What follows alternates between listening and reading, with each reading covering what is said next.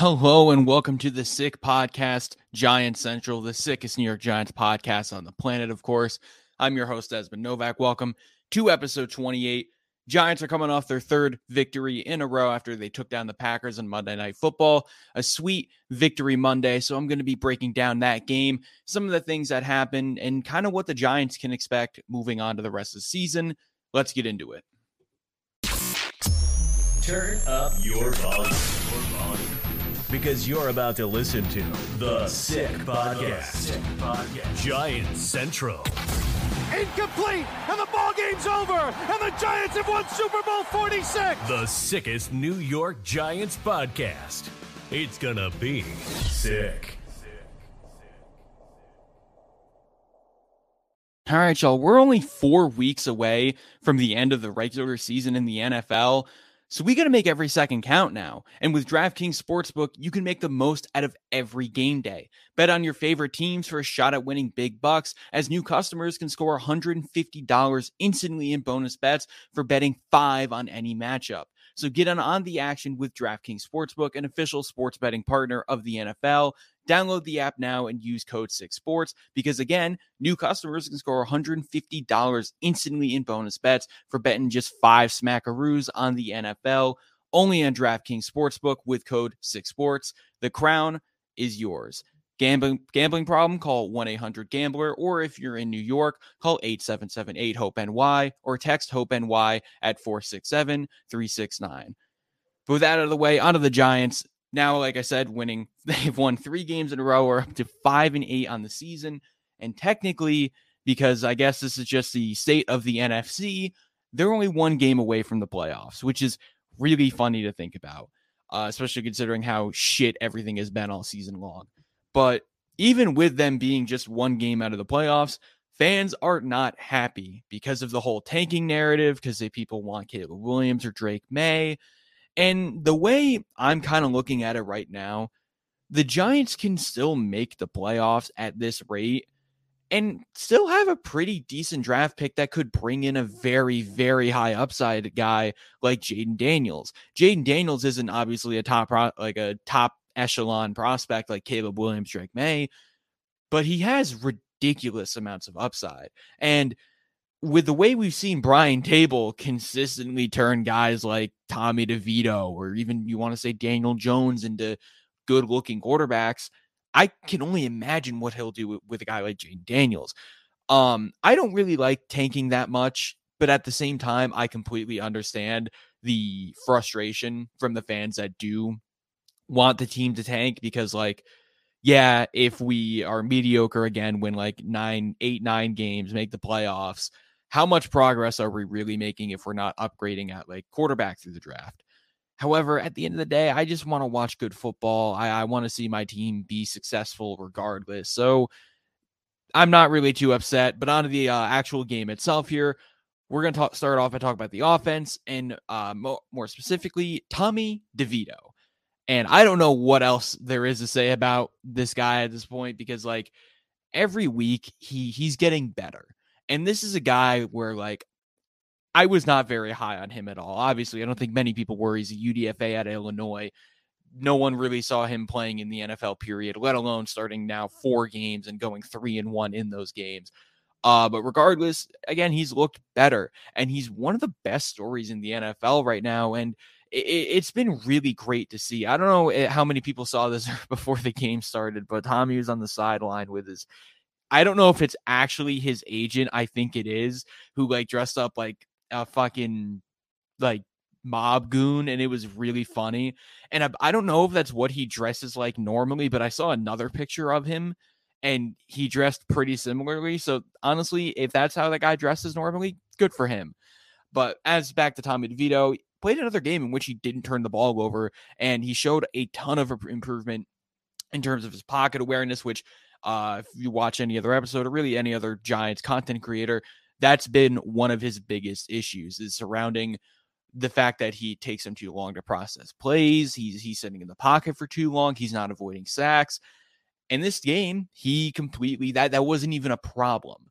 Like not only did he not take a lot any sacks, but he turned a lot of plays that in like previous weeks would have been a sack and turned them into runs. And that resulted in him ending the game with 10 carries for 71 yards.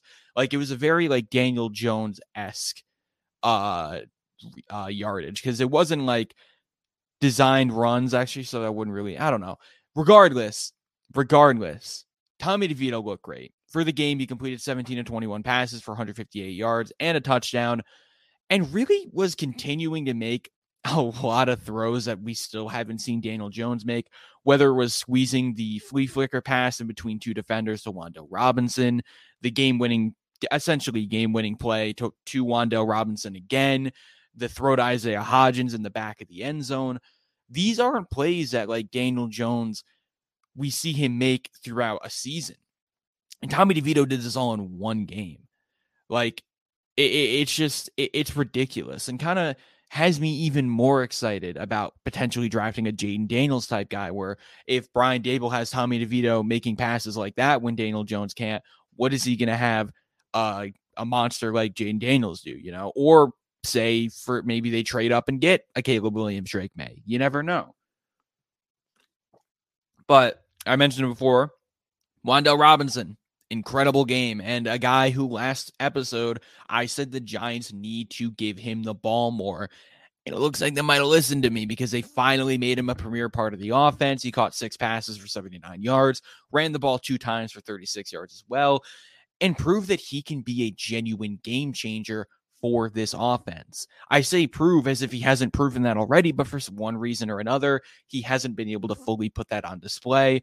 And it was really just great to see. Like I feel, I feel, I think the word I'm thinking of here is vindicated because I've been calling for Wan'Dale Robinson to get the ball all season long, and he just hasn't been. And now they finally give him the targets that he should have been getting all season long, letting him even get the ball on the ground with actual good setup plays, not just fucking swing passes and shit.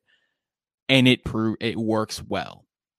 Saquon uh, kind of struggled pretty badly to get really anything going on in the first uh, half, but the moment the second half started, he really turned it on. He had two touchdowns for the game, 20 carries, 86 yards alongside that the offensive line wasn't doing him any favors, of course, but once the team really needed him to like step up and make those big time plays that we know he's capable of, he did just that. Like Saquon had no issues getting those big time yards like in, in crunch time, which is really like what we've needed from him all season long. The offensive line looked fine. PFF was really, really low on their grades. Like I think they gave Andrew Thomas like a, a grade below a 70, which is just fucking stupid to me. But I mean, they didn't allow a sack, but at the same time, I feel like that goes back to DeVito deciding to run the ball more as opposed to standing around in the pocket all day. But in the run game, they were pretty bad. Like they gave Andrew Thomas like a 40 something run blocking grade, which was like yeah, that's okay. Like, I'm not saying that he deserves a 40, but like it should be low because no one really did anything uh, in the trenches in terms of the run. Uh, it was a very promising game for the Giants offense. It wasn't great. They didn't put up, you know, 30 points or anything. They had, you know, moments where they struggled. But compared to where the Giants have been offensively all season long, it's very promising. And with there being four or five games left in the year, like that's what they need. They need this momentum moving forward. And it has me very hopeful that if they're going to go for this crazy playoff push, they can keep being this productive. Speaking of production, though, unlike the offense, which hasn't been going on all season long, the defense has just continued to be incredibly dominant, forced three fumbles, recovering two, and Jason, almost said Jason Pinnock, uh, Jason Pinnock got, got, his second interception of the season. His first one came against the Dolphins in week four or five, the 102 yard pick six, whatever. And overall, the Giants defense did a really good job at making Jordan Love look really uncomfortable in the pocket, which is another thing that I said they needed to do. Jordan Love is one of those quarterbacks where he looks either very, very, very good or very, very bad. He looked really bad this game. He did have moments where he looked very good, but like overall, he was pretty shit. Um, which is unfortunate because I actually really like Jordan Love, and I was kind of hoping he'd be able to get a chance to be a full time starter earlier than the season, but I, I digress. Uh, Wink really threw out some creative blitzes, like had Dane Belton running at, at, at the quarterback and stuff, which is something that Wink really has been known for, I guess, is like he doesn't his traditional pass rushers aren't always going to eat, but it's the random guys that will. Like I think Kayvon Thibodeaux is the first edge rusher in a Wink Martindale system to have uh, 10 plus sacks in a season. Meanwhile, you'll have guys like Jason Pinnock, I think, has one or two sacks. Micah McFadden has a couple. It's the safeties and corners that'll that'll randomly like pick away at quarterbacks, which lead to the high sack totals. Um, but yeah, I mean, Jordan Love, he didn't have much time to throw, and when he did, he was he missed a lot, a lot of easy throws, especially early on. Um, there were a couple very rough plays, like Kayvon Thibodeaux. He did end up having a great game, which I'll get into. But the Packers' first touchdown, I believe it was a Jayden Reed end around uh, play. Kayvon completely blew the play. Like it was one of those where, like, if he makes the read, it's a like they're losing five, seven yards. But if he doesn't make the read, it's a touchdown, and it was a touchdown. But like really, aside from that, everyone on the defense looked uh, incredible.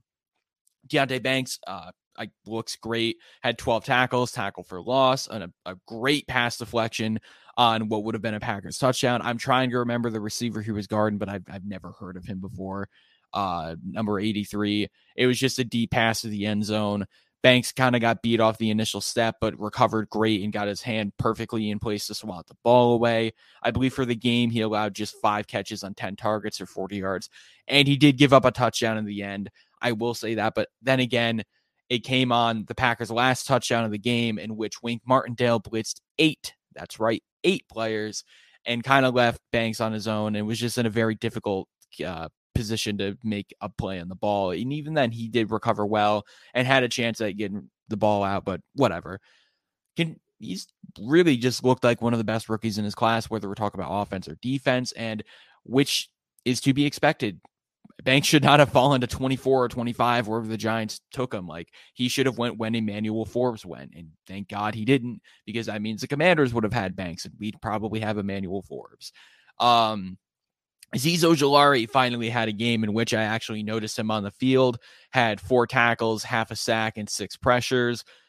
He, I've I don't remember. I think I know I mentioned it during the tier list ranking, where I basically said like it, it's not like last year where Azeez is missing, missing games, but he's making up for it because the games he does play in, he's really productive. He's both missing games, and when he's on the field this year, he's not doing shit. This year, this week, finally, he actually did something, and it was great. On the other side of the edge, though, was Kayvon Thibodeaux, once again proving that he's already one of the best edge rushers in the NFL. He had eight tackles. He had he was credited with, with half a sack, and it should have been like a full sack. I, am really trying hard not to say like pause here. Um, he should have had, he should have a whole sack. Like there was no one even close to taking down Jordan Love on the play, but for some reason I think they credited like Micah McFadden with the other half. I, I digress. Uh, he also had a pass deflection and a quarterback hit. On the season now, he's up to 11 and a half, should be 12 sacks, 37 pressures, 44 tackles, 12 tackles for loss, and three forced fumbles that's an easy Pro Bowl resume in just a second season. I'm sure he's going to make it because not only does he deserve it for his play, but you know that New York Giants fan base, they're going to get him in. A'Shawn Robinson, shout out to him. In my tier list video, I put him in D because he just hasn't done shit this year and he really shut me up. Had eight tackles, two pressures, a tackle for loss, and pass deflection. He's like been a fine depth piece, nothing like close to really as good as he was last year, but finally had a good game this week. And Dexter Lawrence, speaking of like defensive tackles, played 20 snaps the entire game. 20 snaps. He had six pressures and half a sack. Like I say it every week that Dexter Lawrence is the most dominant defensive player in the league, but to have six pressures and 20 snaps and half a sack, that's like unheard of. Like that is just ridiculous. Uh, and before I finish up talking about the defense, I just want to bring up something because like I was thinking about it during the game when they got like their second or third turnover. The defense to start the season went their first like four or five weeks. It was whenever they played the Dolphins without forcing a single turnover. They now have 22 on the total season, which is tied for fifth and only two away from being first, which goes in to show how the defenses really turned it up in the second half. Like they started off the season putting up 41 against the Cowboys, then like 30 something against the, I think 25, 20 something against the Cardinals, 30 something against the Niners, 30 something against the, the Dolphins. And now they're just consistently shutting teams down to the point where, like, if the Giants make the playoffs and, you know, play the wild card game, I could see them winning a game, winning that first game off of their defense alone. Like, this is an elite defense. The numbers are a little skewed because of that start to the season, but if it doesn't take much film watching to see that this is an elite unit, and a lot of it does have to do with Wink Martindale. And then you have all these reports saying how him and Brian Daboll are beefing, and that's going to lead to Wink getting either resigning or getting fired.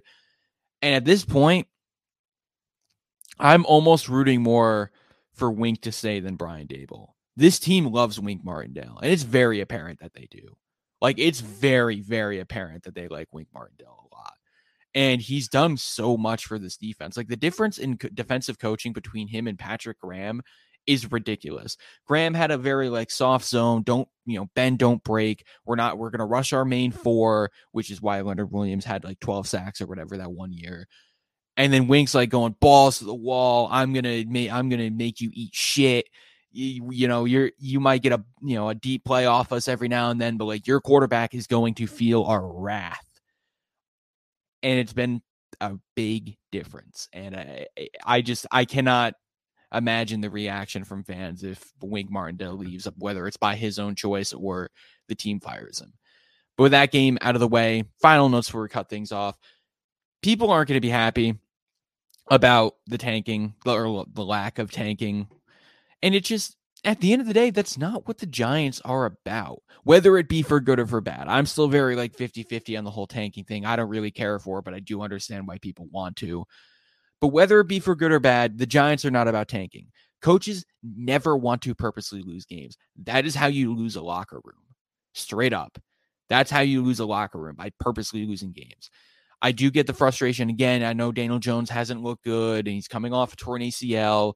Tommy DeVito doesn't have what it takes to be a consistent starting quarterback. I'm sorry, he's been great, but like realistically, this reign of terror for opposing teams is going to come to an end. But the the Giants have money, trade assets, what's probably going to be a decent draft pick, and all these things that can be used to maybe get a new quarterback, put up something that can help protect the quarterback they currently have, or at least help them out. And the uncertainty of taking a guy in the mid to late first round, I get it sucks. But we've seen what Brian Daboll can do with any quarterback put in front of him. So I'm still excited to see again what he can do with the Jayden Daniels type. Because at the end of the day, like if the Giants are past that Jayden or uh, past the Caleb Williams Drake Maye race, they're taking Jayden Daniels if he's available.